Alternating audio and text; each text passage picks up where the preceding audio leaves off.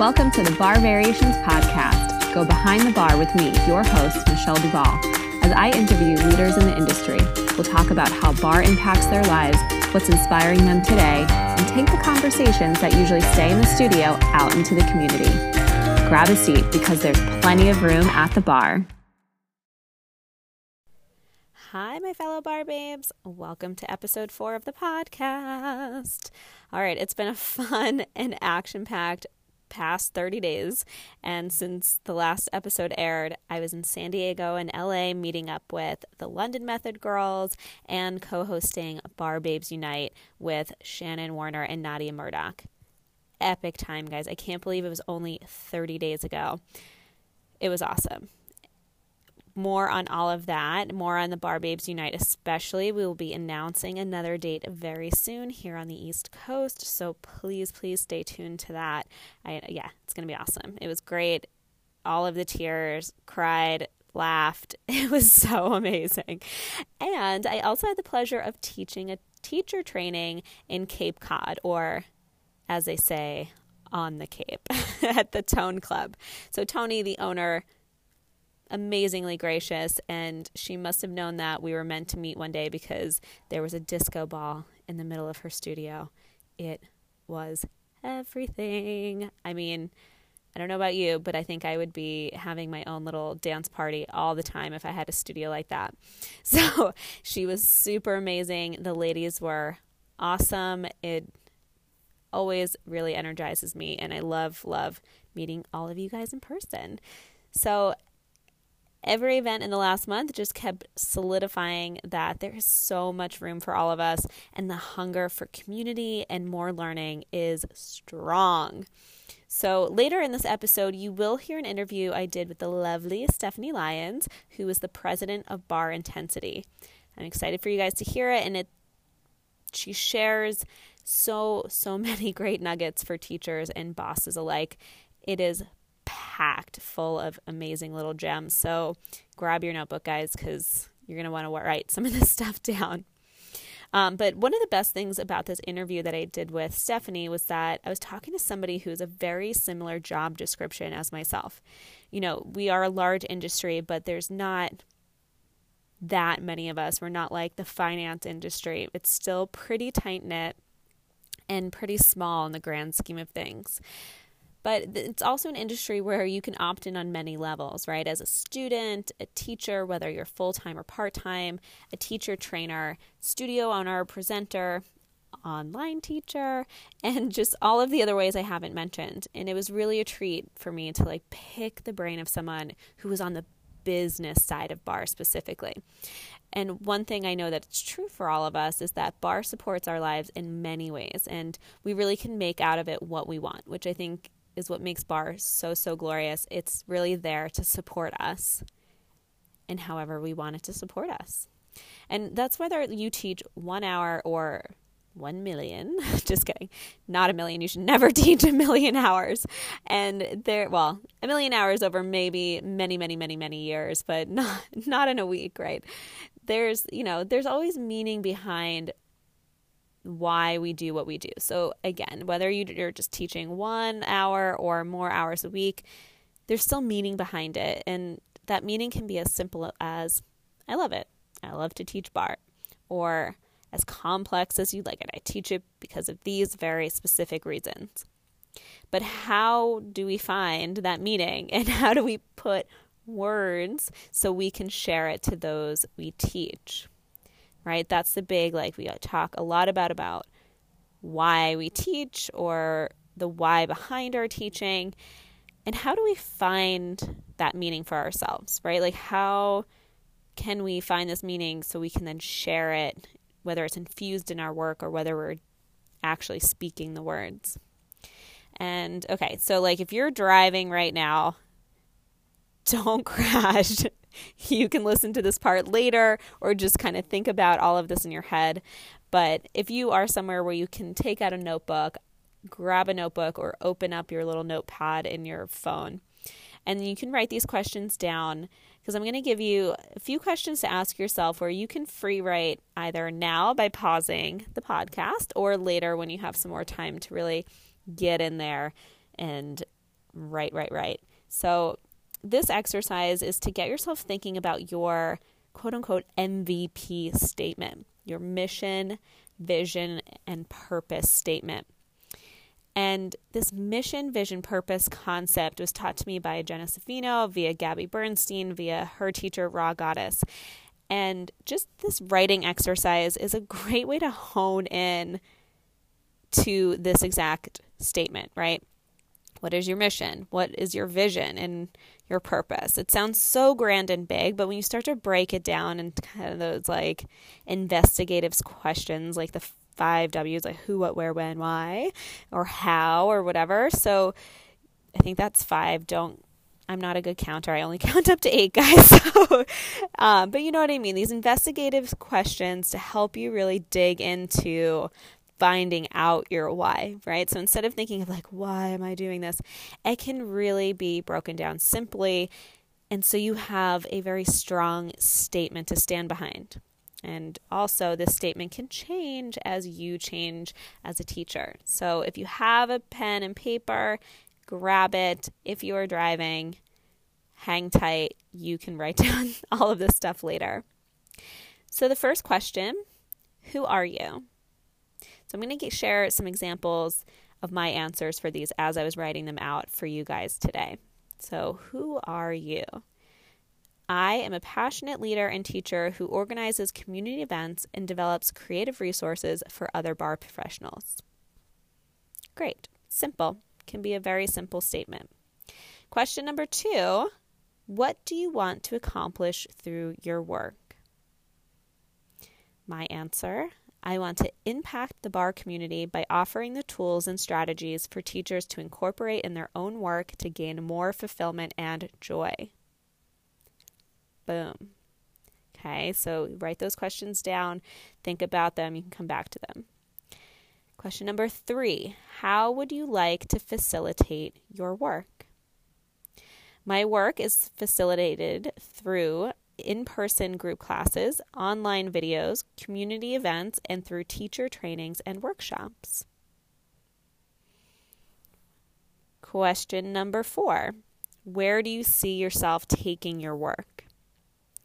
For myself, I see myself taking my work internationally in person as well on as as well as online. Ooh, that's a tongue twister. I see my work being used by all different types of bar teachers with different backgrounds of education.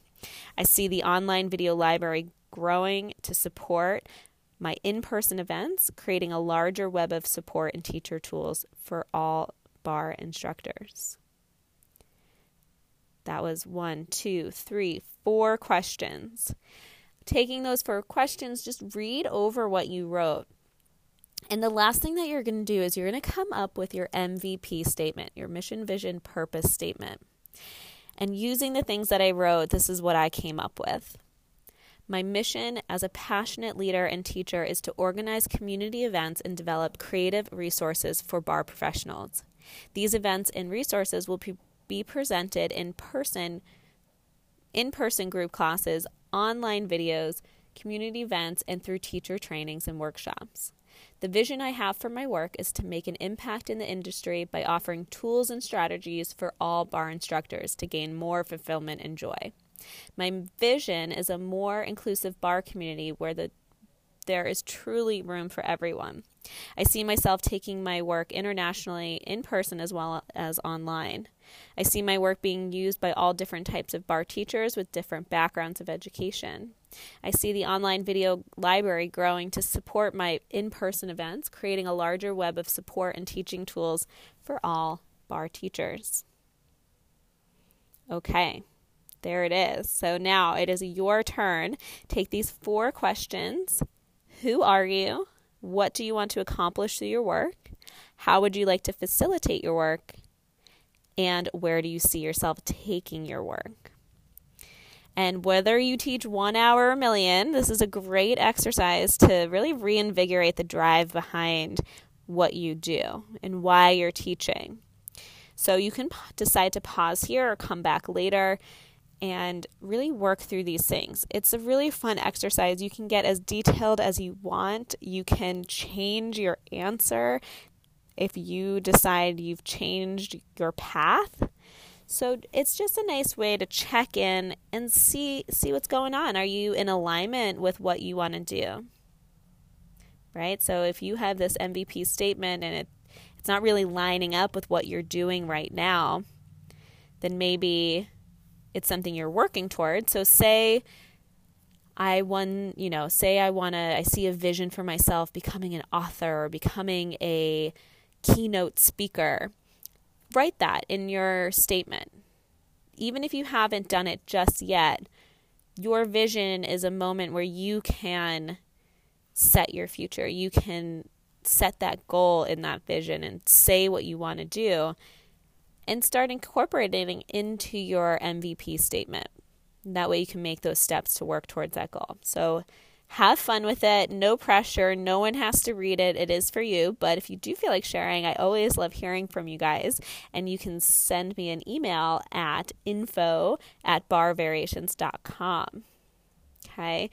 And now we have a new community question. So before we get into the interview, I want to ask you guys something. And I want to check in with our last month's community question. Okay, last month's community question was What are your unique talents as a bar teacher? I got some really good comments. I'm going to share these. These are from the Bar Variation VIPs in the Facebook group. Okay, so if you're not a member of that Facebook group, get on it. It is such an amazing group of support and positivity, and everyone is super, super nice and here to kind of lift each other up and also, you know, share some resources if you are in need of them. So, again, what are your new, unique talents as a bar teacher? And Jillian Bamford said, I'm real. I'm a work in progress. I don't pretend to be the best at all of the moves and make sure my clients know I have to try hard slash have my own challenges for some things too. Keeping it real. Love it. Such a great, unique talent. Another one um, from Brandy Joe being able to cue and talk about form and the muscles being worked throughout the length of class or the connection and movement with the mind. Connecting mind and body is such an amazing, unique talent. So great. And then Dawn, last one here, Dawn Hudson, being able to connect with them on mindset and how they have progressed over the year. I see clients for multiple types of classes, and I like to show them pictures of when they first started or comment on progress they have made with their planks or squats, etc. So, giving these like reference tools so good. Other unique talents that came up creativity, humor, making them sweat, making class fun and feeling great, positive empowerment awesome, unique talents. So, thank you for everybody who shared, and I cannot wait for more sharing. So, if you're not a member of the Bar Variations VIP group on Facebook, get on it. There's some amazing, amazing people on here, and you can share with them as well. So, this month, your community question is How did you get your start in movement slash fitness? So, this is a question I ask all my interviewees, and it's just a great way to kind of see what's coming up. Like, what's your story as a mover or as a fitness professional? So, go back to the beginning, another free write exercise for you. How did you get your start in movement and fitness? So you can share your answer by emailing me at info at barvariations.com, by jumping into the Facebook Bar Variations VIP group and sharing your answer there. I'll be posting this question after the episode. All of this stuff is in the show notes, so scroll on down and check it out. And I cannot wait to hear from you. I want to hear where you got your start. Maybe you were two years old in dance class. Maybe you weren't. Maybe you were in college, or maybe it was after. I'm so excited to hear what you guys have to say because each of our stories can be very different and also very similar as well. So, up next, stay tuned. Don't go anywhere. It's my interview with Stephanie Lyons, president of Bar Intensity. Woohoo! Are you a bar addict, a social butterfly, or just getting started in bar fitness? Do you want to feel good and look good during your sweat session? If the answer is yes, you must visit fitforbar.com and shop their exclusive activewear and athleisure styles designed for your bar workout and beyond. From hats to bar socks and everything in between, each piece from this female owned boutique has been bar tested and approved from the best in the business. And with free domestic shipping, easy returns, and a buy now, pay later option, fitforbar.com provides an online shopping experience fit for a bar queen. So go ahead and treat yourself to some new apparel from fitforbar.com. You deserve it. Happy shopping. Hi, listeners. Thank you for joining. And I'm here today with Stephanie Lyons, president of Bar Intensity. Prior to Hello. Yay! Thank you for coming. yay! so, prior to Stephanie's career in the fitness industry, Stephanie spent nine years in the digital advertising space as a project manager and account director. Although her pro- professional background started in business marketing, Stephanie is no stranger to the art of movement. Combining her years as a dance student and professional dancer, Stephanie has 20 years of dance experience and 11 years as a bar instructor. Whoa! And Stephanie has completed her STOTT Pilates mat and reformer training, is certified in Knocked Up Fitness, prenatal and postnatal exercise specialist, ACE and AFA group fitness certified, and educated through WITS for personal training. Stephanie has a bachelor degree in business marketing from Michigan State University. And when she isn't working, Stephanie enjoys attending group fitness classes at local studios in her hometown area of Royal Oak, Michigan, and spending time with her husband and daughters, Angelina and Evelyn. Welcome, Stephanie. thank you, Michelle. Happy to be here with you. Yes, thank you for joining me today. And um, as we talked a little bit before we started recording, we've got connected through the almighty Instagram. And I just have to say, I'm so inspired by you and your team over at Bar Intensity. So, so sweet. Thank you. Feelings mutual. Good. Yeah, it's, uh, I feel like I owe Instagram some like claps or a, a bow down, be like, thank you. you know, I, it's true. You know, I, I think things are, are a bit of trial and error and Instagram has been a very successful trial and error. I mean, for, for my business, for bar intensity as well, it, it's led me to uh, you know master trainers mm-hmm. that I've I've had with me for years. I mean, truly through an Instagram connection, it's it's brought so much business my way and then um, you know just connections with with people like yourself.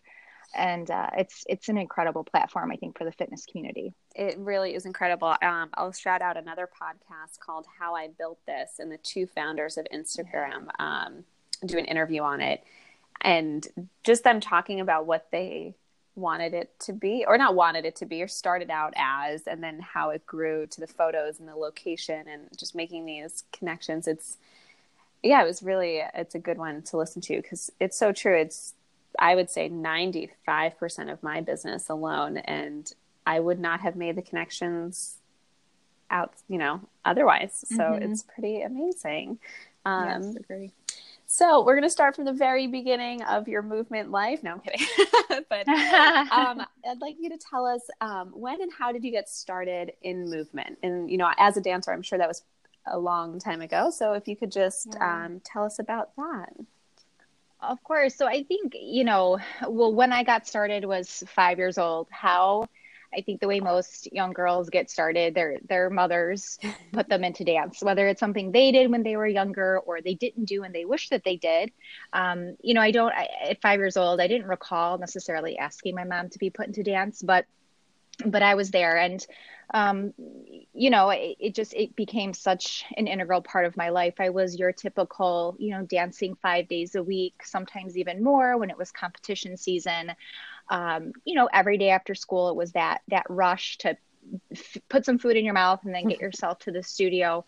Um, it was a very, very big part of my life until I got into high school and I joined uh, the high school pom team, which was also competitive. And for anyone who did competitive dance, you'll understand that there is no other time in your schedule. there, there's no additional time in your schedule for anything other than dance. Mm-hmm. Um, and when you take a step back from competition, but are still enrolled at your dance studio, um, you're almost shunned in a way. So, mm-hmm. uh, you, you, know, I, I, was put in the back of, of all these routines and dance didn't necessarily be, didn't stay fun for me. Mm. Um, whereas you know pom did I, I, really loved being involved with my school i loved having that additional time with my my friends through through a very team oriented atmosphere. So I I stopped dancing sophomore year or junior year of high school and then solely focused my time with POM. And for me, it was at that point more than just movement and, and the physical aspect of it. It was leadership, it was problem solving, um, you know, highs and lows. And it was it was a lot of you know performance still which is really what i what i've always loved about dance is is the performance aspect mm. of it. Mm. um and then from there it you know it carried over it into college and and afterwards. So dance and, and movement it's always been a part of my life. It's taken various you know shapes and forms but it's been a part of me since i was five. That's amazing. Yeah and uh, so many people that have a dance background have that same story. It just becomes such a you know, a great part of your life. You know, it's like you, mm-hmm. it's just a part of it. It's like you don't think about it. And it's, I think movement in general, if it's an, introduced to children at a young age, it's a habit. It's a, mm-hmm. you crave it. It feels good. Your body feels good. And, um, yes. you know, you kind of yes. forget why you even started, started it in the first place, or you didn't, right. you didn't choose it, right? It was chosen for you. So, and, and you know, even though I, you know, I, I didn't move to New York or LA to to pursue dance, you know, professionally. I, I danced for professional teams, mm-hmm. but I, I didn't pursue it as my full time profession. You know, I truly believe that everything happens for a reason, and without the foundation in dance, I 100% believe I would not be in the position I'm at with the bar and fitness world because the two, at least, you know, in my opinion, bar and dance, they they complement each other very well. And the choreography skills that I learned as a dancer and and the body awareness and, and just the movement mm-hmm. has helped me out so much with bar. Just the memory aspect of memorizing choreography. If if you want to train anybody to like have a memory skill. Yes. that is something that I think dancers are, you know, much more proficient at in general. Like people ask me, like, how do you remember what we just did? I'm like, I remember in the moment, ask me in an hour, I'll have no idea what I just taught you. I know. I know. I agree. But it's, yeah, it's great. Um, you know, it's a great skill, but you were mentioning before too, and I can kind of relate to this. I did not. Um, I competed in gymnastics for a few years, and I dabbled in competing in dance. I never was like a competition kid myself, and um, you know, if you could speak more on like that team aspect of POM, I guess, you know that mm-hmm. that's something you know. Dance is very individual. Even though you're dancing in a group, you're still trying to shine. You're still competing yes. for roles and spots. So maybe you could elaborate on that a little bit more and what made you, um, you know, kind of go towards POM rather than uh, traditional dance. You know, I I honestly think it was a combination of things. I, I do think a lot of it had to do with just friendships that I've made. Mm-hmm. So I, I was friendly with those that I danced with, but they weren't my good friends. They weren't mm-hmm. my best friends. And mm-hmm. when I went to high school, that's where I really formed these these bonds and these relationships with with others who happened to be my teammates. So I, I felt truly like I, I got to spend more time with my friends which right. is always a, a, plus, especially when you're in, in high school. yeah. But um, you know, you you alluded to this. So dance is dance is very movement, and even though you are in a group, you don't always have to be a soloist. So when you are in a group, you're all doing the same thing, but at least when I was in dance, it wasn't ingrained into our head for everyone to be pointing their pinky finger in the same direction and you know the the, the direction of, of their shoulder placement or, or even paying as close attention to your perfect lines. Mm. Um, we didn't spend as much time focusing on that. It was here's where you go on one, here's where you go on two, three, four, five, six, seven, eight. And that was pretty much the extent of it. Just be mm. there on that count. Um, where POM is very precision based. I mean, mm. we got down to the very last detail of how to check left and right for your lines and, and diagonals. And, you know, you don't just reach your arm up, it has to, your, your wrist has to be at a certain angle. It was extremely detailed. So dance was a little bit more out of the box. Okay. POM was very in the box. And some people like out of the box. For me, I just found I just found a sense of, you know, a true accomplishment mm. when me and my team could all be in unison together because we're all different people from different backgrounds with different bodies and somehow at the end of the season when when we could all look like one mm. to me that was pretty amazing that's an amazing lesson to learn as a young young woman that type of camaraderie and even just you're getting a anatomy training without even knowing it learning those mm-hmm. lines and being you know and having to work together. I mean that's just there's so many gems in, yes. in a team sport. And i think that is something that a lot of dancers miss out on because it's not so team based. And that was my experience at least. Um, you know I, I was friends with girls i danced with. And obviously college was a little different for me. And i had good friends in college. But when i was a kid it was just kind of like my thing. And but you're not trying to accomplish something together and i think that's a, such a great point and yeah it's really good as yeah. a teenager with all the garbage going around you that right you have a support system you know and you know with with dance there there are a lot of routines so when you're in competition you don't just do one routine mm-hmm. you are in i mean my gosh 20 sometimes well you know 15 numbers um so yes, all of your numbers are important, but not not as important as when you only have one. one. So in POM, we only had one number that we were, one routine that we were working towards for mm. our competition.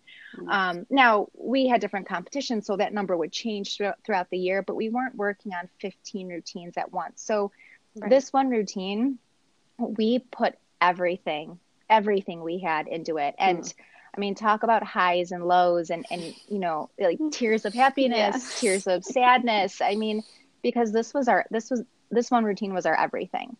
Um, yeah. So I it, could just you know, cry just listening to that. It's like, it's so true. Yeah. And you're just like, this is the one shot. Like I, um, I went to go see. I was very lucky. I got on a lottery to go see Hamilton in the song, you know, one oh. shot or whatever. And I was just like, oh my yes. So I still true. I still tear up. I'm not an emotional person. I'm, I'm really not. but the one thing, don't ask me why. When I am watching a TV show or if I'm watching my niece's cheer competition, mm. whenever they announce the winner oh, or I get choked up. I don't know why. Come it just brings me. back all this emotion. Yes, come find me during the Olympics and I'm bawling my eyes out every single time.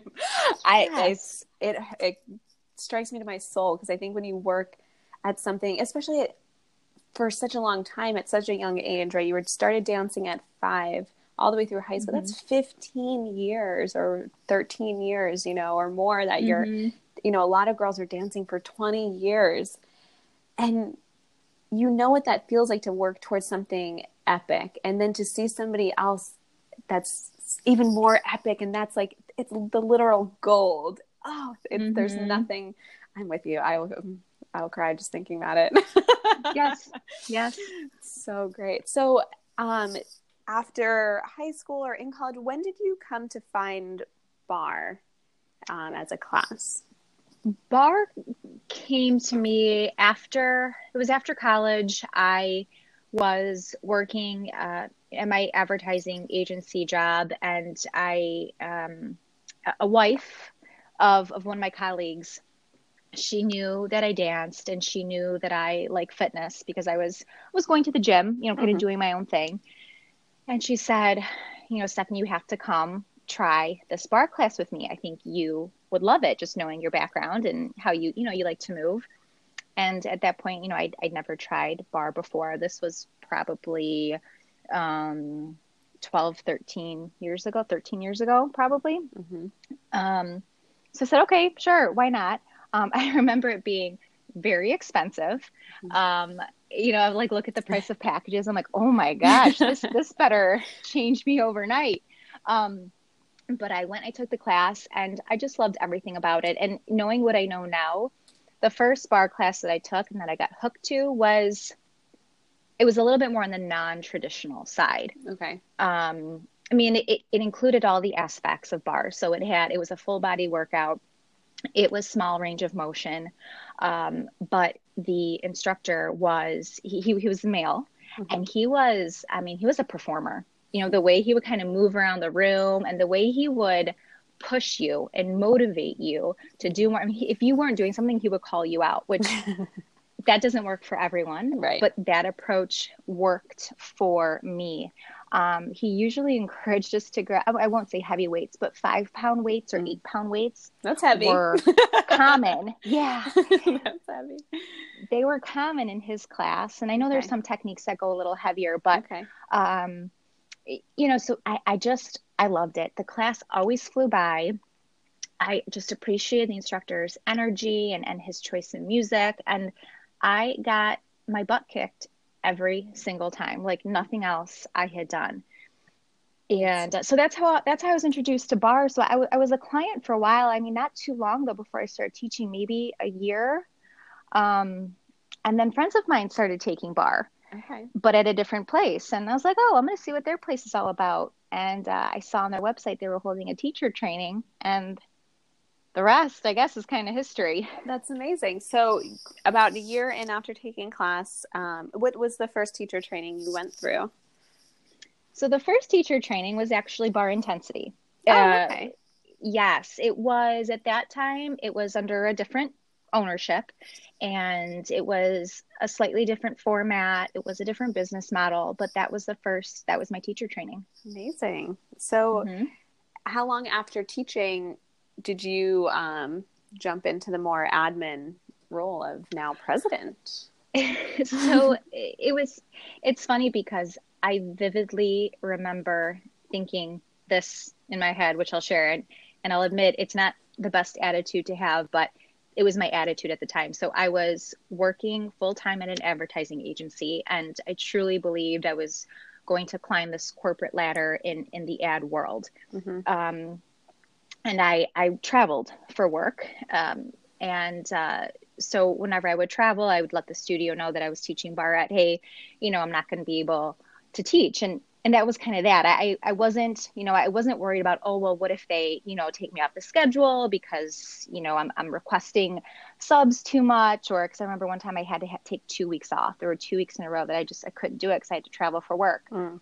And I remember thinking in my head, well, you know this advertising this is my this is my career this is my number one thing so if bar has to take a back seat you know then so be it and the funny thing now is bar is is my whole world. Mm-hmm. it's everything. It is my career.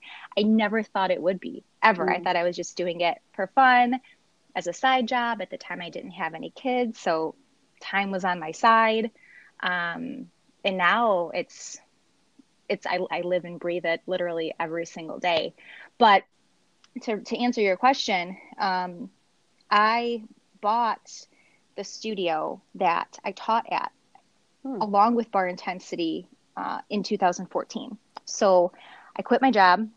Literally one day I decided I just can't do this anymore. Um, and I went down this path of being a studio owner and at the same time owning bar intensity i had truly thought at the time back in 2014 that the studio was going to be my number one focus and priority and bar intensity was going to be something where maybe i did two to four teacher trainings a year very small wow. out of my studio um, and what i very very quickly found out and by quickly i mean within the first six months is my passion for bar intensity and, and teacher training was exponentially higher than being a studio owner that mm. two years later I sold my studio uh, in 2016 and mm. that's when I started solely focusing on bar intensity. That's amazing. That's such a mm-hmm. great great story. You just never know where your path is going to lead you. Um, you don't.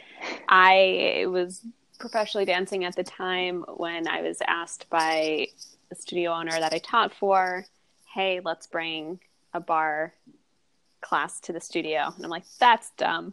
I was like, no one wants to do that. I also had a bit of an attitude and I just, I was dancing. I was like, who would want to do that? I just, I don't like it. I'm already dancing, blah, blah, blah. Mm-hmm. I'm 24. Let, let's just leave it at that. I'm 24. yes. And you know, it led me down a path with a different company and now starting my own. Like, you just, you just don't know. And even, you know, my, I'm coming up on a one year anniversary and, you know, when this gets launched, it'll be past that. But Congrats. thank you. And then thinking just Yay. like, I wrote a manual and I was like, I'm just going to let people buy it. I don't care who buys it. I'm not going to do much with it. um, yeah. And it did stuff with me. You know what I mean? So you just never, and you just never know where you're going to wake up and find your passion. And it's yeah. so, it's such a privilege, I think, of what we get to do. You get to wake up and do what you love. And most people can't say that, which I totally get. And I get that there's also a means to an end. So as long as you can mm-hmm. support mm-hmm. some kind of fire inside, it's great. But we're very, very lucky to do it every day. We are. I I truly love Mondays. So right now with with what I do, I do have more of an, you know, office admin approach. I'm I'm more focusing on building and growing the business versus working in the day to days of the business. So I, I, you know, now I have a team of master trainers that do the instructor trainings. I still do about, you know, three to four a year, but not two a month that I right. used to be doing. Um, you know, I have a brand manager who takes care of setting trainings up and, and managing customer service inquiries. So, you know, I can spend more time building and growing um, the business. So, so for me, a lot of what I do takes place, you know, Monday through Friday during the day. My my girls go to school and, and daycare, but I love Mondays, and I never I never loved Mondays mm. working at an advertising agency, but as you said, I, I truly truly get to do what I love. It took me. Uh, I don't know, thir- 32 years to, to figure it out. But I'm so lucky. I'm so lucky. It's um and I'm sure having your advertising background helps, you know, when you're doing the branding and stuff like that and hiring mm-hmm. people. Um, because it is a business. And even when you are a studio owner, or if you're just a teacher, you're essentially running your own business. So no one teaches you that, I don't think, in school, unless you did go to PR or marketing school. And, you know, that learning curve is steep for a lot of people. So even if you're just, now I shouldn't just say just, even if you're a teacher, you have to mm-hmm market yourself to studios you have to you know client retention like it plays a role in the day to day and it's it can be yes. a steep learning curve for a lot of people and um, I know I'm still learning. I went to school for dance, you know, you, and then you just yes. discover like, oh, like I know how to do that. You just word it differently or, and all of that. But I, um, can you speak a little bit more of how maybe marketing and maybe that, that background your yes. view of it changed when you started doing something you enjoyed more. Yes, absolutely. And what I'll say is what I've noticed in the fitness industry is um, a lot of people in the fitness industry they they build their business because they're they're good instructors or they're good personal trainers, and you know obviously that would make sense. Mm-hmm. You need to start doing the, the actual work of teaching class or, or training clients before you go and build a business out of it. But the thing is, that's only one part of the business. And, and really, when you look at being a business owner like myself, sometimes you that's not even the most important part anymore, right? You have to do everything else that mm-hmm. goes behind a business. So for for me, I was lucky starting this because I I knew how to write an email. I knew how to set up a meeting. And it sounds silly to say, but if I wasn't in the, the advertising nine to five world, I wouldn't know proper email etiquette. I wouldn't know how to schedule a meeting. Um, I wouldn't know how to to prospect. So a, a little bit of what I did was sales. Right. So how do you build a business? You have to start by researching and, and, contacting people. It's it's not the most fun thing to do. You, you get turned down, but I I learned the skills to, to, to prospect and, and to build clientele from my previous life. That all helped me get to where I am today. Without that knowledge, I feel like I would just be spinning my wheels, which at some point, even when you know what you're doing, you're spinning your wheels, but I would be, I would be completely lost. Um, there's, there's definitely a specific skill set, you know, to business that is very, very different than teaching your class for an hour. Right. And I think that um, definitely shows like you know, being a good teacher is one thing, learning the moves or the understanding the why behind the moves or how to do them and the mechanics and all of that. That's just the first part. And for a lot of people that mm-hmm. maybe don't have a movement background coming into it, and I can I understand how that's very intimidating.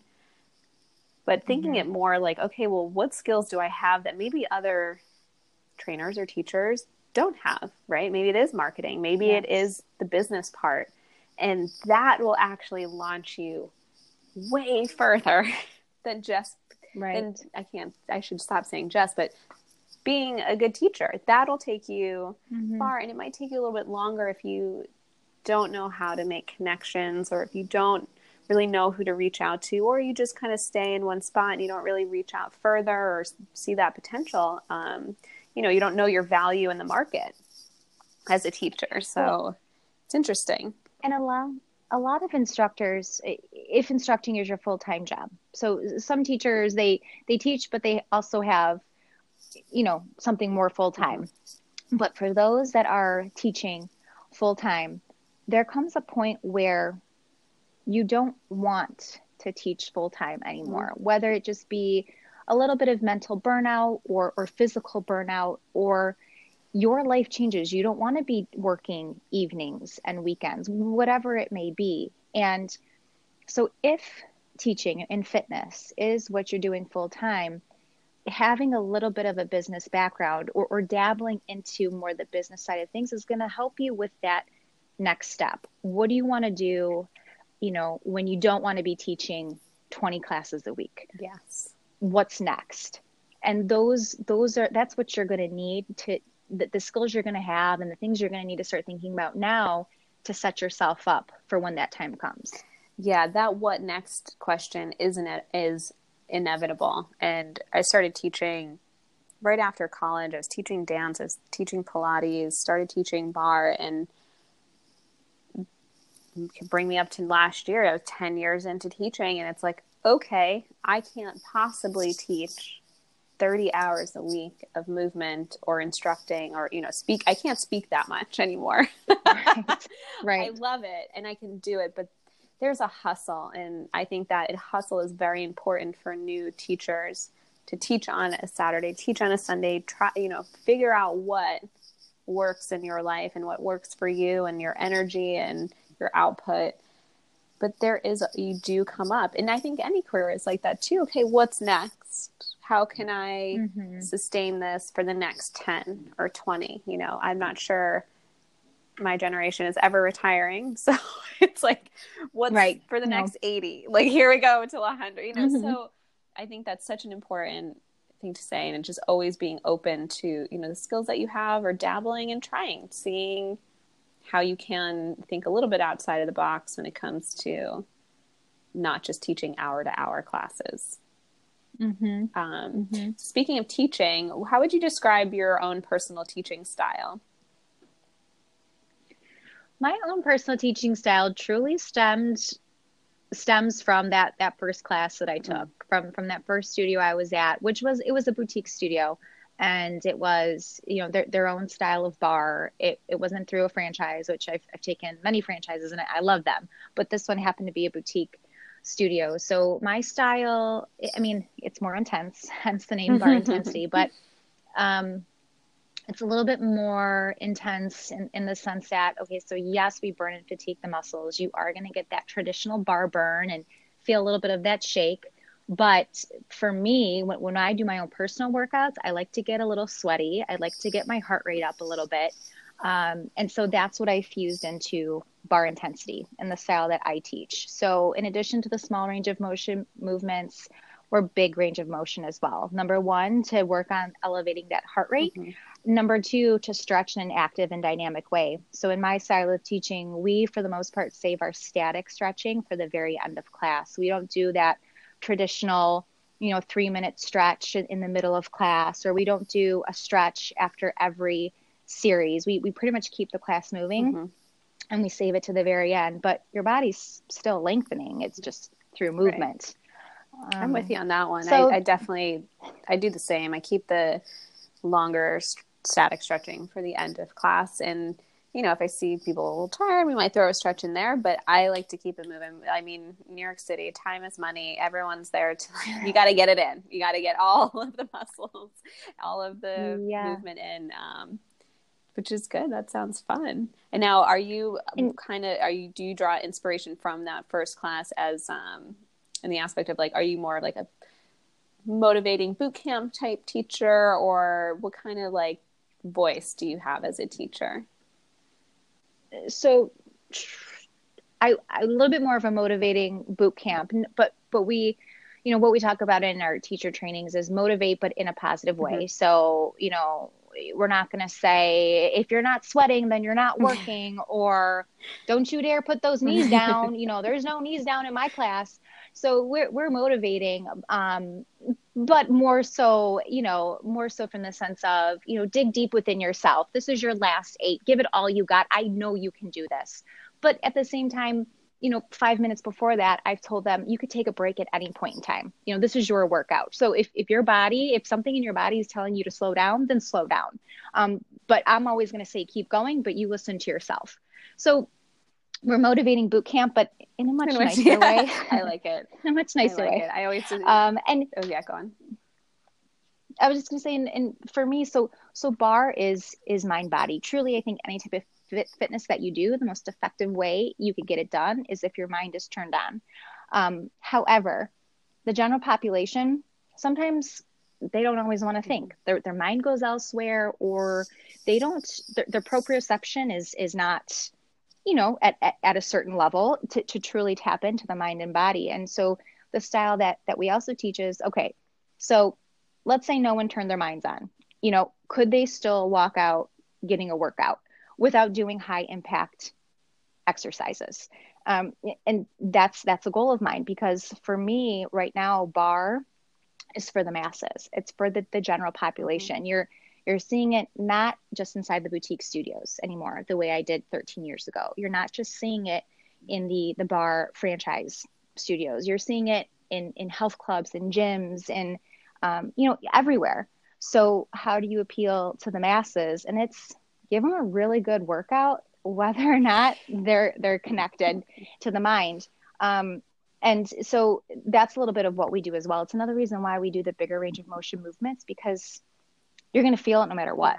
I I love what you said there. I mean, I have a lot of clients that come in who do like one-on-ones and this is more Pilates specific, but they just had a long day or they're starting their day they don't want to think about anything or they're it's mm-hmm. their social hour they just they're working yeah. in their house all day no one's there except for them and they're like i need to talk to a human but i also need to work out and i it that's been a challenge as a teacher for me but i've totally embrace it now. I have a client that comes in, all he wants to do is talk about what he watched on Netflix. And I'm like, cool, I'm down. I will watch Netflix. I'll come in. We can mm-hmm. talk about the show.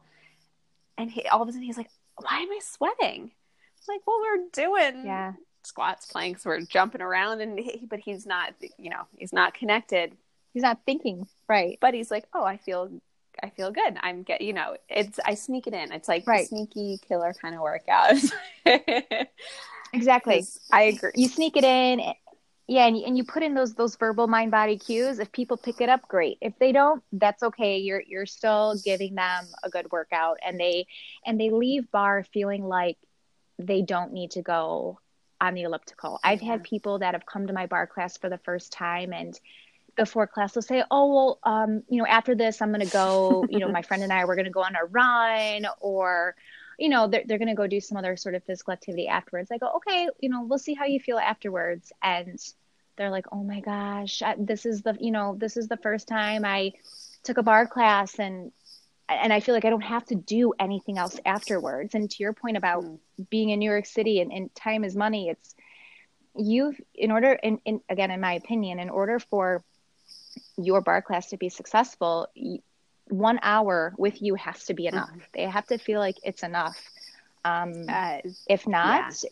it's going to be hard to build your classes. Absolutely, uh, hundred percent on that. I mean, if if you have people coming in and it because bar is a full body workout, you're working the arms, working the legs, you're working the abs, you have the back, everything. You're turning out, you're parallel, you're you're moving your body Mhm. in all directions and because it's it's efficient in that way right? You're you're not really stopping to set up a ton. You know the setup and the cueing is all happening while you're moving. So it's a super efficient workout. And if you have people that are wanting to then do something right after it's then we got to step it up. And in my opinion it's it's because Yes. because I, you know, when I first started teaching, I tell this story a lot, but I started teaching a lot of women that were, you know, I, I won't even say 55, they were like 60 and older. And one kindly told, and I was first teaching, they one kindly told me, like, oh, you're really kind of taking it easy on us. And I was like, okay, 22 year old me, I was like, I'll, sh-. and they, st- they made me step up. And now I'm like, no, every, I have clients that are in their 80s. I mean, I've had a guy who's a 100 years. I treat everyone the same and I let their body Incredible. inform me. You know, if they can't do something, then okay, then we'll scale back. But I can't assume that anybody is coming in at a certain level. I just can't assume because you just can't judge a book by its cover. Right. And yeah, I really think like it's that they're paying for that hour. And what you said earlier about, you know, being surprised at how much classes are. I mean, it's incredible the amount of money that people spend on fitness these days. And it's amazing for us. But Mhm. if you're spending, you know, 40, this is again New York City, if you're spending $40 a class, you better get something out of that class. Oh yeah. and You better not be able to go grocery shopping afterwards. That's what I say. yes, I don't even want you to be able to lift your grocery bags from your car to your front door. You need to go home and rest after my class. I want to feel every dollar that I spend. And, Mhm. or if it's a more gentle relax, I want to feel then so zen that I could float out. You know what I mean? Like if I'm taking Right. yo like you know i think we're all on board nowadays like wellness and fitness it's not a trend right it's it's part of No. life and the masses are now more on board than ever right like we're talking about smoothies we're talking about healthy eating we're talking about bar i mean bar wasn't a mainstream thing for a while and Mhm. you know i think jumping on everybody's kind of education has kind of upped a little bit so we can kind of up that as well and people are Mhm. valuing it they're spending a lot of money so it's good it just makes us you know yeah step it up yeah. Which is- Yes. I tell people, you know, bar intensity. So again, intensity is in our name. And, you know, sometimes people say, well, I think this will be too intense for, Mm. You know, the people, those that I teach. And I say, listen, if, if your clients, if, you can walk up and down a flight of stairs, I'm not talking about a steep flight of stairs. I'm just talking about a regular flight of stairs, just once. If you can do it just once, if your knee joints will allow it, if your hip joints will allow it, then you could do a full bar intensity class Mhm.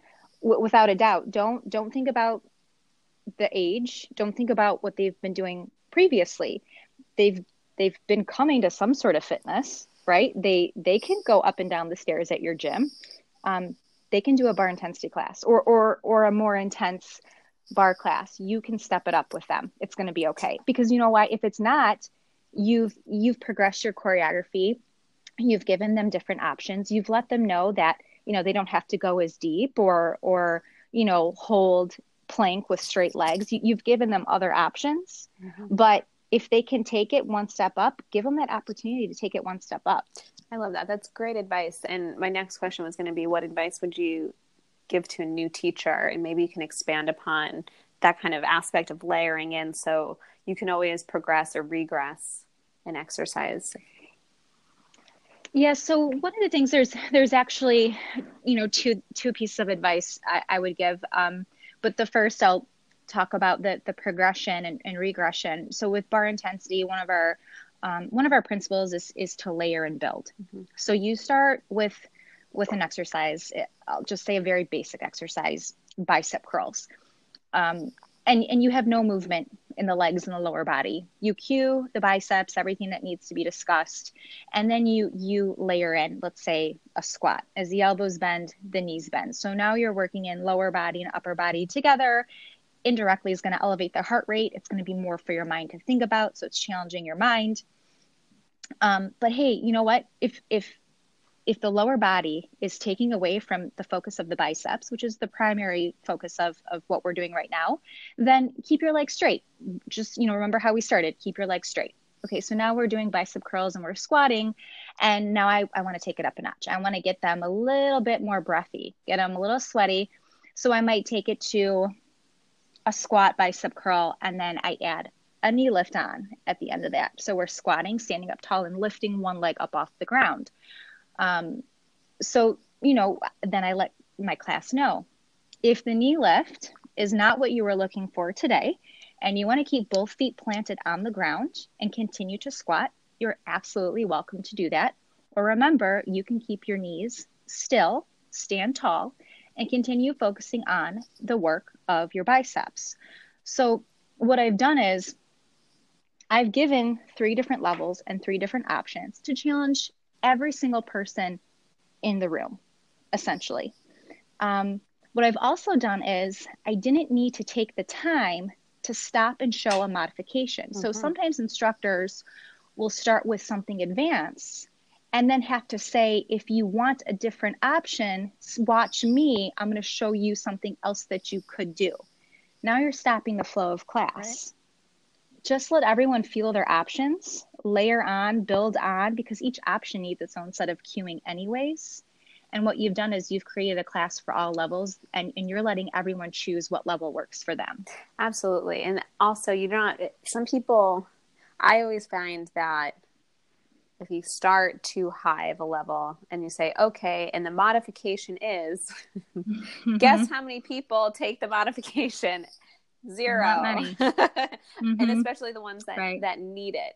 But if it's not, right. I feel like if it's not called out upon, not that you can't call out, like, especially in planks, a lot of risk people, no shame. They're just like, I'm going down on my sure. elbows, right? Like, yeah. that's just not happening. But something like you described, having that layer in, they don't have to call attention to themselves that they're not squatting, right? And they don't feel different or they don't feel outside. And it's mm-hmm. important because it gives them permission to right take on what they can without feeling like okay now i'm doing something different well i don't want to not get the benefits of this class so i'm just gonna i'll just push through it right so. exactly and, and you speak to it in a way of you know again you talk about you know what we really want to be focusing focusing on is biceps so you know there's there's there's no shame in focusing on your biceps right now because later on we're going to be focusing on thighs or glutes mm-hmm. so don't worry about busting out those squats right now. Mm-hmm. Don't I promise you we're we're gonna work those muscles later.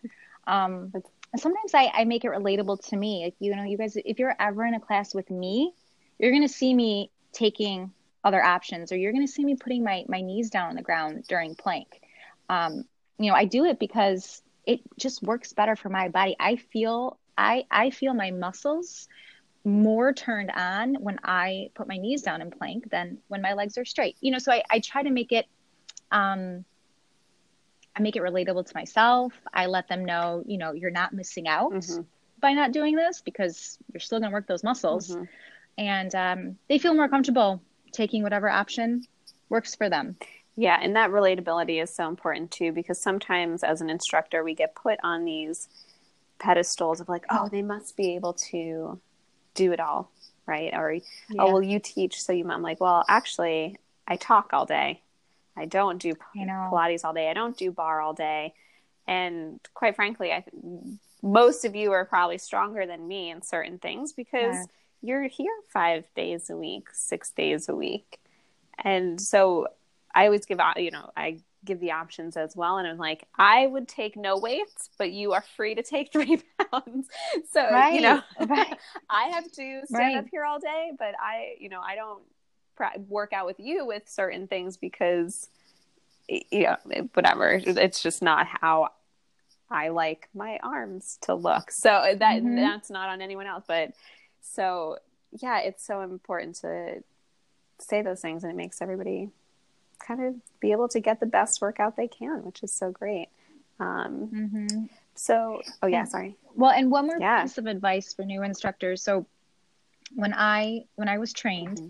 and and you know certified, uh, there was um, I, I, had a dance background, but that was it. And by dance background, uh, not a dance degree, just you know studio dancing and in a team, you know, mm-hmm. POM atmosphere. Uh, so when I did the training, my, my bar training, I wasn't exposed to in-depth anatomy. And mm. i don't mean anatomy that you would learn you know if, if you're studying to be a doctor. I just mean basic anatomy of, of movement.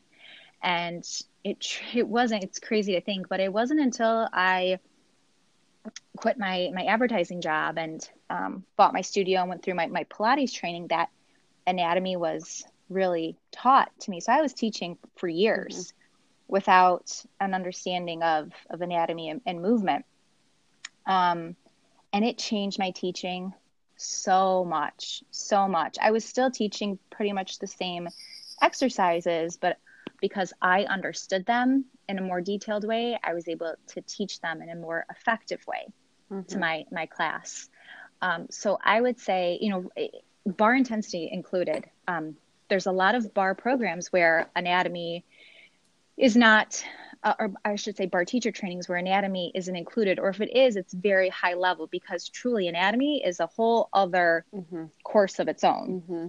Um, if you don't have a basic understanding for anatomy and movement, I strongly suggest instruct you know new instructors to to enroll themselves in a course. It'll significantly impact your teaching. Absolutely. I mean, I know I struggle with that too. I've taught bar trainings that last three days that last two days. Now they are one day um, mm-hmm. for myself. Uh, you know, there's just me and whatever, and you kind of speak to the market. Some people, you know, like look at like a TRX training. Also, it's like one day, and it's like, yeah, you right. can't. And the argument is, you can't possibly learn everything in one day. And I 100% agree. And I also am like, right. here are the tools, and we do I do go over anatomy, basic basic anatomy in my teacher trainings because the setup is so important that the exercises are so secondary. If you know how to set the body up and you know what's going on, different bony landmarks, muscles, then you're really kind of it's just applying the same information in a different form. Mm-hmm. But with that said, I give the same advice, and it's like, go out there. I am so happy I've had the training that I've had through Pilates and through my dance university. I was able to learn anatomy prior, you know, prior to being an instructor, and it's so important. And you can go down the dark alley forever and ever into anatomy.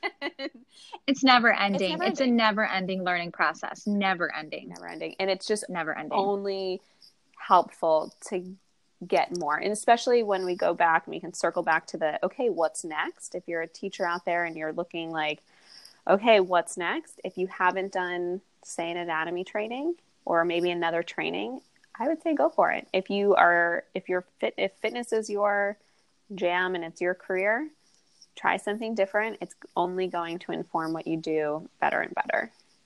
Mm-hmm. Um, yes, amazing. So, bar intensity, it's been around since you said before when you took it over. Yeah. So, bar intensity, the name itself, oh gosh, it's been around for I'm going to say 15 mm. years. Um, bar intensity in its current form has been around since 2014. That's right. Great. And then now, can you talk about a little bit what you've done to kind of revamp bar intensity into what it is today? Yes, absolutely. So, starting off with some of the basics, just just the branding. So, you know going back to that marketing it's it's figuring out figuring out a logo that resonated more with me and what i wanted the brand to be which was a strong a strong bar fitness format. So um, updating the the logo our, our color scheme our fonts and then um, tackling the manual. And the manual was oh such a work in progress. I, I don't even know how many revisions were made to it from when I first started to now. A lot. a lot. I'm still there, girl. I'm about to do my like tenth one. I'm like, oh yeah, I got to change that. a lot, a lot. Um, so so just re revisiting the manual and again all of its all of its versions, but so updating that material. Um, I change the, the the business model. So before it was a licensing agreement between Bar Intensity and the studios, the studio owners, and you could only go through the Bar Intensity training and teach Bar Intensity if you were affiliated with a licensed studio. Mm-hmm. Um, that's a lot of, of how bar was mm-hmm. earlier on it was very much a licensing agreement it was very it was very controlled mm-hmm. um, but when i when i purchased bar intensity those that were in the licensing agreement were not happy they weren't happy with the support they were provided they just they didn't they didn't real they didn't understand where their money was going um, and i changed it i made it now an agreement between bar intensity and the instructor not a business. You you're an instructor. This is something you learn. You could take it with you no matter where you go. Um, you don't have to continue paying bar intensity every two years if if you don't want to. You could still say that you're trained and, and certified in the bar intensity technique. So it's it's now more about education really than it is about licensing or you know franchising for that matter. Um, and and that's that helped us out tremendously so now we could speak to every single person essentially in the world mm-hmm. versus those that are business owners. Mm-hmm. Um, and then uh, additionally, a big, big component to Bar Intensity is now our, our online uh, portal that we have. It's called Bar Now. So what I realized very quickly, very early on is so we do these. Um, we started off with a three day training, then we went to a two day training. And just like you said, now we have the one day offering because that's what the market demands. Mm-hmm. Um, but how do they practice with us trainees practice with us and learn from us after the fact? So we started um, uploading classes to a to a website and from there we we branched off to saying okay everyone is welcome to, to log into our website and to view our material. You don't just have to be trained through us. We, we want to spread what we have and if, if you enjoy it great. Um, so so taking an online presence was another big aspect that we launched um, in 2015 so great i i'm glad i met you after i started doing what i was doing because i think i would have been so into i'd be like nope it's already done done. It's so sweet. It's so great, and I think that it's so true because when I first started bar, I was part of a licensing program, and it's not how things are anymore. And I think it's such a positive thing. I mean, look at the world again. I'm going to compare it to Pilates and yoga, and you don't have to license to teach Pilates. You don't have to license to teach yoga. And I think it's so important to have a great foundation and whoever that is that speaks to you and you go through their training, you should absolutely feel like you have that freedom to then build upon it with your own voice and your own style because you're going to then 100% just bring in people that you know connect with you and you're going to connect with them. And i'm so happy that this industry is moving in that direction um, because it's only going to make it better and better. Where it's funny because pilates is like opposite now. Like now you have like a club pilates coming in kind of like the mm-hmm. biggest franchise that kind of came. I, I, don't even think there's is another franchise of Pilates outside of like SLT, and so. that's something different. Um, but yeah, so they're kind of going backwards where we're we might meet in the middle somewhere, right? It's like bar came from like these boutique studios, just fran it was really just franchises, and now mm-hmm. here we mm-hmm. are. Everyone can sh- share the knowledge, and there's so much room for it. And I'm glad I live in a city where there's 500 studios on one corner and everybody's doing good you know right like right and you know in, in competition you, you can you can fear it or you can embrace it and say well look now i have another person presenting and, and, and marketing and speaking mm-hmm. my industry and my language mm-hmm. so i look at it as you know in some sense, the more that's out there, the more awareness there is about bar and about this opportunity to learn. And let, like you let people research and, and find what speaks to them because there are different options and techniques out there and the world is a very very big place. very big place. So yes. So great. Okay so now we're going to do a little segment. I i do this on my social media called heard at the bar. And as an avid bar person, what is something that you've heard said or around bar that either you know to be true or something that you that surprised you to be untrue? So, for example, people often say, and I'll bring us back to our conversation before, people ask, "Oh, do you have to be a dancer to become a bar teacher?" And both of us, we know that's not true. But is there mm-hmm. something else that you've kind of heard said, like kind of around bar itself, that you know to be true, or something that surprised you to be untrue? So, one thing that I heard a lot when I first started taking bar was the reason why we stretch after we fatigue a muscle is because if we don't, then the muscle will bulk. So, we want to burn. We want to burn out the muscle and then we want to stretch it so we can lengthen it. And that's why bar is known to be, you know, a technique that creates long, lean lines and, and dancer bodies. I I believed it. I mean, that's what people, instructors would say. So I, I believed it until I took a deeper dive into anatomy mm.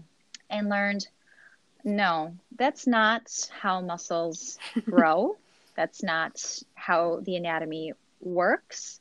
Um, your muscles don't bulk by not stretching. Now, stretching is, is important to keep your body fluid and to keep your joints healthy and to keep your you know your fascia healthy mm-hmm. yes but it has nothing to do with the, the shape and size and girth of your muscles um, that's impacted by just truly the, the, the makeup of your body so we there's you know there's three categorized body types and you know each person falls within a certain type or, or combination of two. And some people are just naturally just you know naturally prone to be more muscular where others they could train you know every single day in a gym using weights and and they're not going to get to mm-hmm.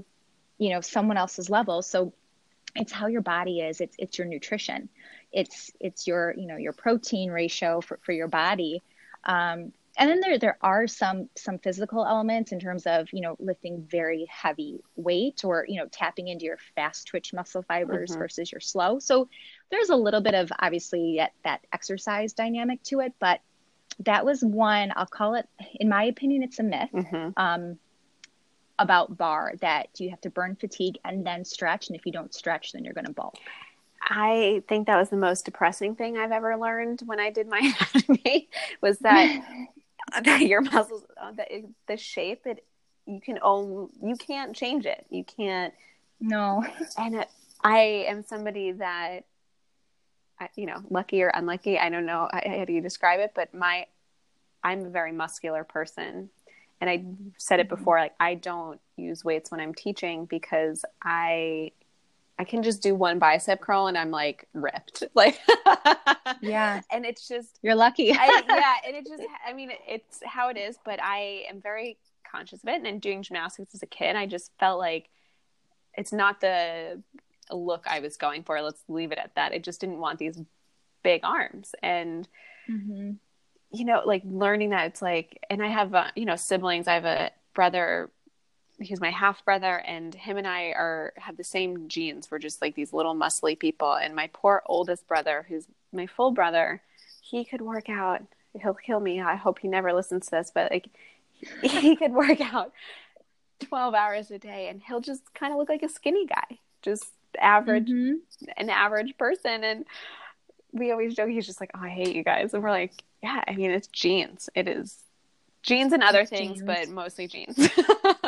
not, it is. Not to say that you sh- shouldn't um, shouldn't exercise. There's so many reasons too, but it's true that you're not going to go into a bar class and all of a sudden walk out with like huge quads or huge biceps or no. So nor nor are you going to thin thin out your, your thighs necessarily. Right. If if that's not how your your genes or your body, I mean, you can't spot reduce and you can't you know, and, and I'm sorry, if you haven't had 20 years of, of ballet training and, and, and a ballerina's diet, and you're not going to look like a well, ballerina. I, I would never, yeah. never tell you that you would coming into a bar class. Yeah. And then you had, I mean, diet. I mean, if you want to be malnourished at a young age, when you're a gymnast yes. and a dancer, and that I'm, that is very true. You're basically malnourishing mm-hmm. your body to not develop. And when you don't develop and you don't go through your cycle as a woman like there's a lot of consequence for that. It might look pretty but there, right. and, uh, there's also other things behind that. So thank you for myth busting that one. Um, yeah no problem. and then one last thing. So a little game and it's just another question. It's not like a major game but It's called What's in Your Bar. So, right now in my quote unquote bar, it consists a lot of tea because it's freezing here in New York and hmm. some red wine, and specifically the red wine left over from my wedding, which either it either says we bought way too much because it was in August, or I'm not a big drinker. So I would like to know what's stocked in your either tea, coffee, juice, or spirits bar. Um, okay, so if you would have asked me this question 10 years ago, it would have been uh, a lot of a lot of the alcoholic beverages. Um, right now I am I am tea. Actually, I'm, I'm cracking up. If, if you if you look at my desk right now, I have a green tea. I have um, a smoothie. I don't even know what's in it, but it's it's orange and it's cold. And I have my my bottle of water. I love water. I love hot tea now because I'm in Michigan and it's cold now. Mm-hmm. And I really like to drink my fruits and vegetables because I don't do a great job eating them. That's perfect. So that is so typical fitness instructor, but I promise it's the truth. Yes, it's on the go. It's you got all the fluids, which is perfect, especially this time of year. It's flu season's coming when we're talking. But so yes. amazing. Thank you, Stephanie, for joining me today and sharing your story with all of us. Can you tell the listeners where they can find and follow you, or if there's anything upcoming for Bar Intensity? Yes. So the best way to stay in touch with us would be uh, through our web our website, which is barintensity.com, and of course, bar is spelled with two R's. um, uh, and uh, that would lead you to our videos site, our social channels. So yes, if you just search bar intensity, something about us will will pop up, and you can find us. Great. Thank you again. Thank you, everybody, for tuning in. If you'd like to write into the podcast, send an email to info at barvariations.com. You can follow us all over social media at Bar Variations. You can also visit the website at www.barvariations.com, where you will find show notes, archive episodes, and more. Subscribe to this podcast on Apple Podcasts, Google Play, Spotify, and wherever you get your podcasts.